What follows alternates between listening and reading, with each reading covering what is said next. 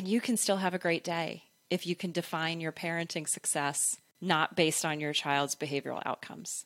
If I showed up and did the best I could with the tools that I've been given, yeah, I did a great job. I did a great job.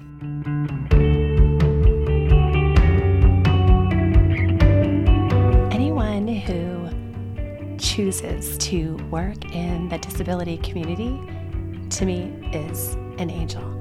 If you have chosen a profession to work with kids or teenagers or adults with any kind of challenges, be it medical or psychological or any type of disability or diagnosis, you're an angel.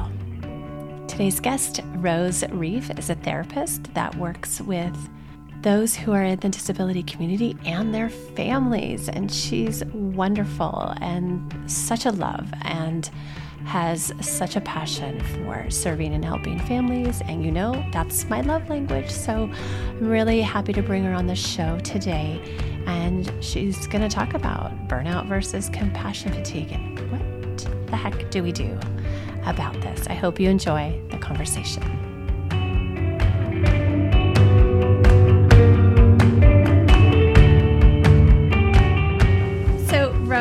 Good to be with you. Welcome to the show. Thank you so much for having me. I am truly delighted to be here. I'm so glad. Well, tell our listeners, how did you get into this work that you do? Sure. So the work that I do, for folks who I haven't met before, is that I am a mental health therapist who works exclusively with disabled and neurodivergent adults and with family members who love them. So that's a big old mouthful, which basically means that I work with people with disabilities and the people who love them, specifically around mental health and the unique challenges that come from disability. And how I got into it was, you know, for many, many years, I was a case manager and I ran group homes and independent living departments, supporting adults with disabilities. And in that role, I saw that there just were not a lot of mental health supports for the adults that I worked with. There was a lot for younger kids, but then, you know, after the age of 22, it was sort of that cliff that we all know exists where all the supports fall off, and mental health was a big one. And it was really distressing because my clients would be going through just regular life stuff, you know, the death of a parent or anxiety about starting a new job, you know, just things that all of us know that are familiar feelings. And I could never find a mental health therapist who wanted to support them because of their IQ, because of their autism, because of different issues. And so finally, you know, it took me about 10 years, but I recognized, hey, if I think there needs to be this person, I could be this person. And so I went back to grad school and got a master's degree in a very specific kind of counseling. The name is not super clear, but it's rehabilitation counseling, which is the only training at the graduate level to work specifically with people with disabilities and mental health. So I got that degree and then started my practice. And really, when I set out, it was just with the intention of working with disabled adults. That was the population that I wanted to serve. But then after being in practice, I don't know, maybe 6 months or so, I started to get a lot of interest and calls from parents. And they would say, you know, I heard you speak, or I read your blog post or whatever, and I just feel like you understand the challenges a little bit better. I've tried to explain this to other therapists, and I think they think I'm over-dramatizing things. And, you know, like I'm stuck on the carousel and it would be so easy to just step off. And they're just not seeing the reality of what my life is like because of my child's needs, whatever those needs are. And so at that point, I realized, oh, here's this whole other area of unmet needs, which is the mental health challenges unique to raising kids with disabilities. And so, gosh, that was 9 years ago that I started the practice. Yeah, it's been a long time. You know, now my practice is maybe not surprisingly quite full, and it's about 50-50 split between working with disabled adults and then working with parents. Ah, oh, thank you so much. You are my hero, Rose. So I'm serious. Thank you so, so much. I have used compassion fatigue and burnout as if they're synonyms, and you have really distinguished the two. And I want our listeners to hear the difference. Yes, there's similarities, but there is something that does distinguish the two. So please tell us. Oh, I would love to. You're speaking my language. So yeah, burnout is maybe just best thought of as just kind of weariness with something. This is stale. This is, I'm doing the same thing every day. There's nothing new and challenging here. I am just a little bit burnt out on this.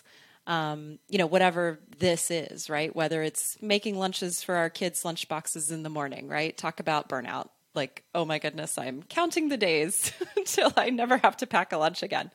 So that's just kind of, I'm tired of this. And the solution to burnout is pretty simple, right? We change up the tasks, we change the demands, we take a break from the demands, we delegate them to somebody else for a bit, we change them somehow, and then we're no longer feeling burnt out. And it's easy to renew our energy and find new appreciation for the new things that we're doing. Compassion fatigue. And I want to give you credit because I think a lot of people do what you do, what you've done, which is use them interchangeably. But it is actually a very different thing. So compassion fatigue, for folks who haven't heard that term before, is a concept that was first studied in like the late 80s, early 90s in groups of professional caregivers. So people like clergy and EMS and mental health workers like myself, was sort of the first people where it was recognized. Nursing was another big field where it's been studied. And basically what it is when you spend so much of your time supporting people who are experiencing trauma, you start to live this secondary trauma of, feeling ineffective, feeling that no matter what I do, I'm not creating real change. Am I really supporting this person or these people? It really starts to change your worldview, right? Whereas with burnout, I can still see that the world is a good place. I can still appreciate and have gratitude. I just don't enjoy the 10 minutes in the morning when I'm making the lunches, but then that's over and it's not getting me down. Compassion fatigue is truly, we call it a vicarious trauma or a secondary trauma. And it has the same influence as, first round trauma on our brain, on our biology, on our physiology. And we see the same impact over time to our health, right? We see that people who are experiencing compassion fatigue have problems with blood pressure, have problems just with their general health, with their weight, with their sleep, with turning to unhealthy coping mechanisms, things like drugs and alcohol to avoid the pain of what they're experiencing every day. So what's starting to happen now is that there's this shift in recognizing that, there's this huge group that we've left out of the research on compassion fatigue, and that is family caregivers, parents, spouses, people who are taking care of someone who is disabled and watching someone that you love, even if it's just one person versus a caseload, that's your whole world, right? And I know your listeners know that. So this is something that when I'm meeting with parents in my counseling office, we talk a lot about recognizing the signs of compassion fatigue, naming it, and knowing that, whereas burnout can be sort of quickly resolved with a weekend away and taking a break and changing up your responsibilities, compassion fatigue takes so much longer to build up, and it takes real intention every single day to prevent the impact from overwhelming you and leading to that negativity and that depression that can come from it. And that makes sense, because I feel like when I reflect back, yes, I've done self-care and yes, I've taken breaks, but it didn't necessarily change because it's such a deeper place that it goes. It's not just I'm tired and I need a break from like 1,000 tasks that I do every day, every week. It's so much deeper. So if I'm sitting in your office, Rose, and I'm sharing with you that I am overwhelmed and I describe my caregiving life, how would you help me if I am stuck in the mindset of I can't change, it can't change, it's never going to change, I'm stuck? What would you say to me first? First, I would want to get a real clear roadmap of where you might hope to go, because there's no point affecting change that isn't meaningful to you. I'm not going to recommend that you start exercising if exercising was never top on your list, right? So first thing is just to say, if our conversations helped you make real change, the kind that had a big impact on your life, what might be different a year from now, say? and getting a very clear vision of what that is. And for some people, it's, yeah, I want to get back to running. I want to get back to book club. I want to, know that I can call my sister on the phone every night and not be interrupted. You know, whatever it is, everybody has their thing that they're missing and they're craving, their thing that lit them up before that they'd never see how they can get back to. And then just figuring out what are small incremental ways that we can build towards that. You know, some of that is kind of tasky stuff, right? Like, who can we delegate to do certain things for you so that you get that time to do it? And some of it sort of bridges the gap between taskiness and like the to-dos, but also the mindset. A big one that I write about a lot on my blog is parents have this vigilance, this hyper awareness, right? That we might be having a conversation, but if your child's in the house, your ear is on, you're listening in the other room, right? You know, you can hear something beeping in the kitchen that they've gotten into something that they shouldn't, so even if you say, I'm going to go in my home office and call my sister and have that meaningful connection that I've been missing. If you're in your house at the same time as your child, you're not really getting it done because you're still going to have that hyper awareness of what they're doing. So saying, hey, maybe it's as simple as when you want to call your sister, you go for a walk around the neighborhood while you do that. Or even you just go take the car around the corner and park it where your child can't see you and come find you, And as silly as that sounds, like creating that mental space of I am stepping out of my caregiver role. I am reminding myself that I have values and purpose and passions outside of my child. That is really what gives people the steam to say, oh, I liked the way that felt. I want to do that again. Yes. And Rose, how do we let moms know that they have permission to do this? Like, yes, you do. Yes, you do have permission. Like, you are so worth engaging in those things that light you up or like make you feel good or yummy or cozy or inspired. Yeah. Imagine that you're not talking to yourself, because we are all horrible in the ways that we talk to ourselves. We say mean and nasty and untrue things that we would never say to anybody else. So I say, I want you to instead imagine that you are talking to your best friend or your daughter when she's grown up, or just another kind woman who's influenced you, right? And I want you to say what you would say to her if she were in this position, if she were stuck believing, I can't leave my child. I'm the only one who can do all the things. My husband will never get it right, and that would be the end of the world. Because if you heard a woman that you love saying those things, you would gently challenge her, right? You would say, well, hang on, that's not fully true. Let's think about what else might be true here. And you would give her that confidence that she was worth doing something fun just for herself. And that's the way we have to all learn how to talk to our own selves. It sounds like self-compassion, which I'm reading on this year. And gosh, if we could just talk nicely without judgment to ourselves. And I read somewhere, I don't know where I saw this, probably just in my noodling around the internet, just like looking for great articles on self-compassion. I saw somewhere where it said that self-compassion is a form of self-care. What would you say to that? It absolutely is. I like to describe it to my clients. It's almost like learning a foreign language, right? Like, you kind of have to be given some scripts at first because it's so unnatural. None of us talk to ourselves this way. So, to say every day, I'm going to look myself in the mirror and practice saying one thing I did that I'm proud of, one way that I showed up for myself, and kind of build the small exercises like that to where it becomes comfortable. Again, almost like speaking a foreign language. Like, at first, all you can say is, where's the bus stop? But then over time, you can get more creative and build on that. So that's where I like to start with the folks that I support in my practice is, just starting very, very small, very almost rote statements and scripts for them to use, to where then it becomes more second nature to talk in that way. That's so good. And it's so hard because it feels really silly, but we do need to, it's like we have to retrain our brains. We have to shift the stories in our heads, right?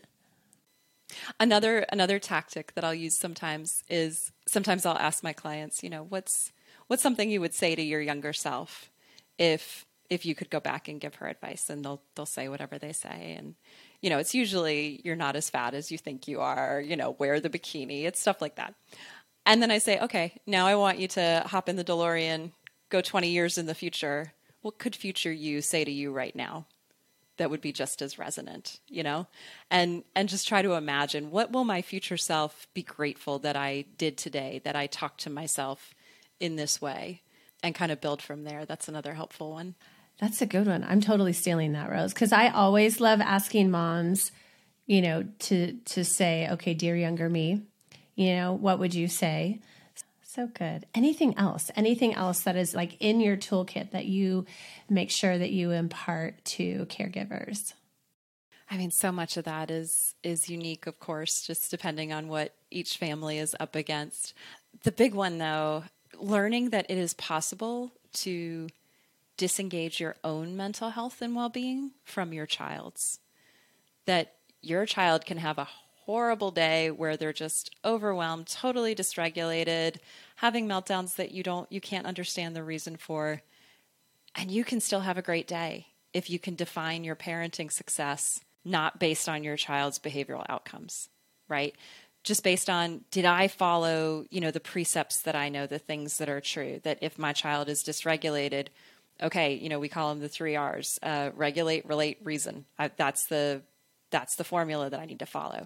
I can't start trying to reason with them before they're physically regulated, you know? And so if I followed through on that and I did what I could to help them re-regulate, yeah, I did it right. I did a good thing. And no matter how they responded, you know, yeah, I can take that and try to learn from it and see what worked well and what didn't and what could I try different next time. But if I showed up and did the best I could with the tools that I've been given from, you know, the therapy team and school and whoever else is helping you out, the books that you've read, yeah, I did a great job.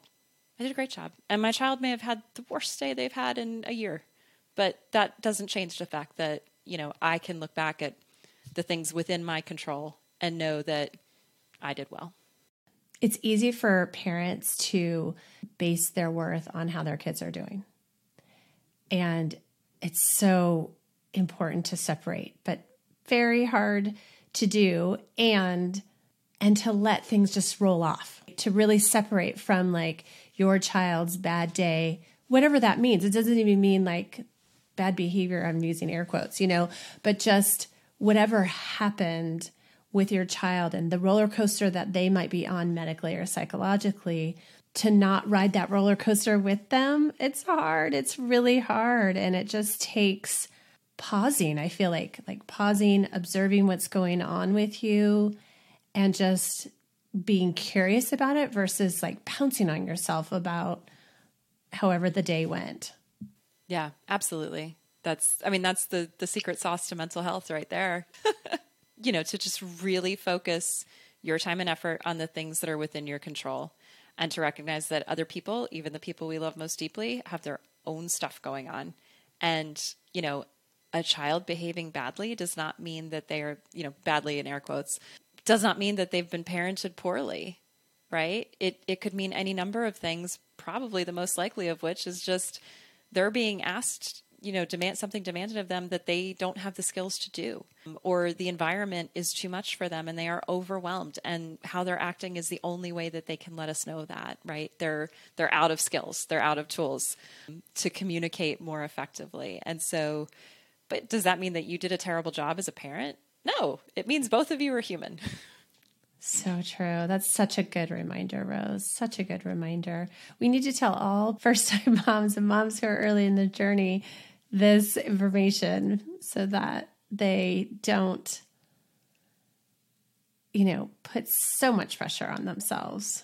I think it's a little bit of a ruby slipper scenario, unfortunately, that for all the good intentions that, you know, wiser people further along the journey can share, there is some amount of, yeah, you have to live it, and you have to be able to recognize, oh, I am in an unhealthy place with my self-talk and my expectations and my boundaries, all the things.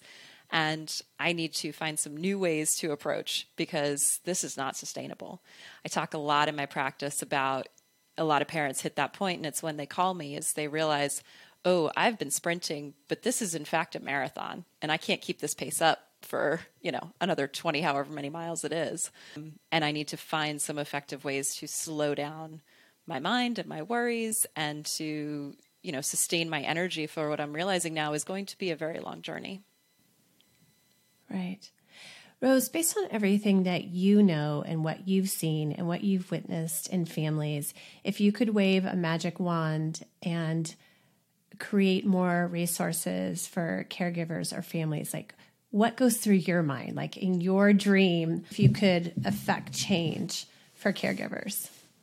I think a lot of the things we've already talked about are things that definitely, that's such a great question, by the way, I love that, are things that definitely come to mind, right? That idea of a weekend away is probably not as effective towards your self-care as a few intentional minutes every single day. Realizing the power of persistence with some of this stuff, you know, that, oh, I'm really working on my positive self-talk. Well, understanding there's going to be a day where you don't get it right, right? There's going to be a time where you just get overwhelmed. I tell people this all the time. You know, I teach parenting stuff. I went to graduate school for this. I'm constantly doing continuing ed around it.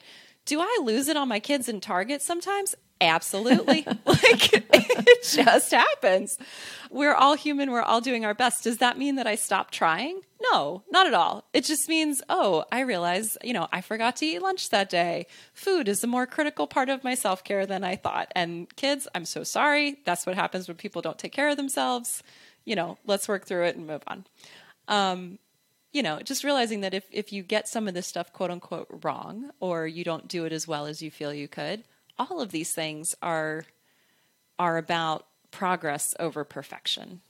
So good. Yes. We're going to say that again. Progress over perfection. Aw, thank you, Rose. Well, it's so good to have this time with you. And like I said at the beginning, you're my hero, and anyone who chooses to work in this community, I so thank you. So thank you, because we need like 100,000 more of you. Especially in COVID times. This has been a rough few years for everyone. And for anybody listening, if you're thinking of going into mental health and you think you have the skills for it, please do it. We need you. Yes, yes, yes. And if anyone is out there listening, wondering if they should go to therapy, yes, it's worth talking to a therapist to see if this is what you need at this time. There's something magical that happens, you know, because people will say all the time, like, oh my gosh, that's so simple. Why didn't I think of that? And it's like, because you're living it. You're in the middle of the problem. I'm standing over here on the outside, and that's what you're paying for, right? You have a professional listener and observer in your corner to say, hey, I notice you keep doing this. Have you thought about maybe trying this instead? Let's give that a whirl. And then I'm going to remember to ask you about it next week because I care. Right? And I want you to have that accountability. You know, there's still some stigma around therapy, but that's really what it is. It's talking to somebody who is dedicated to hearing your story and helping you live more authentically within your values. That's all it is. Well, thank you, Rose. Thank you so much. And yeah, I can't even thank you enough for all that you do. So keep doing it.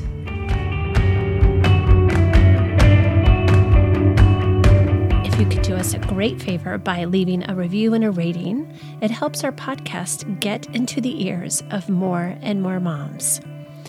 Also, if you have never joined the international community and sisterhood of We Are Brave Together, go to our website, wearebravetogether.org, to be a part. We are here to support you and validate you, encourage you, and give you resources for your journey as a mom. Thanks so much for listening.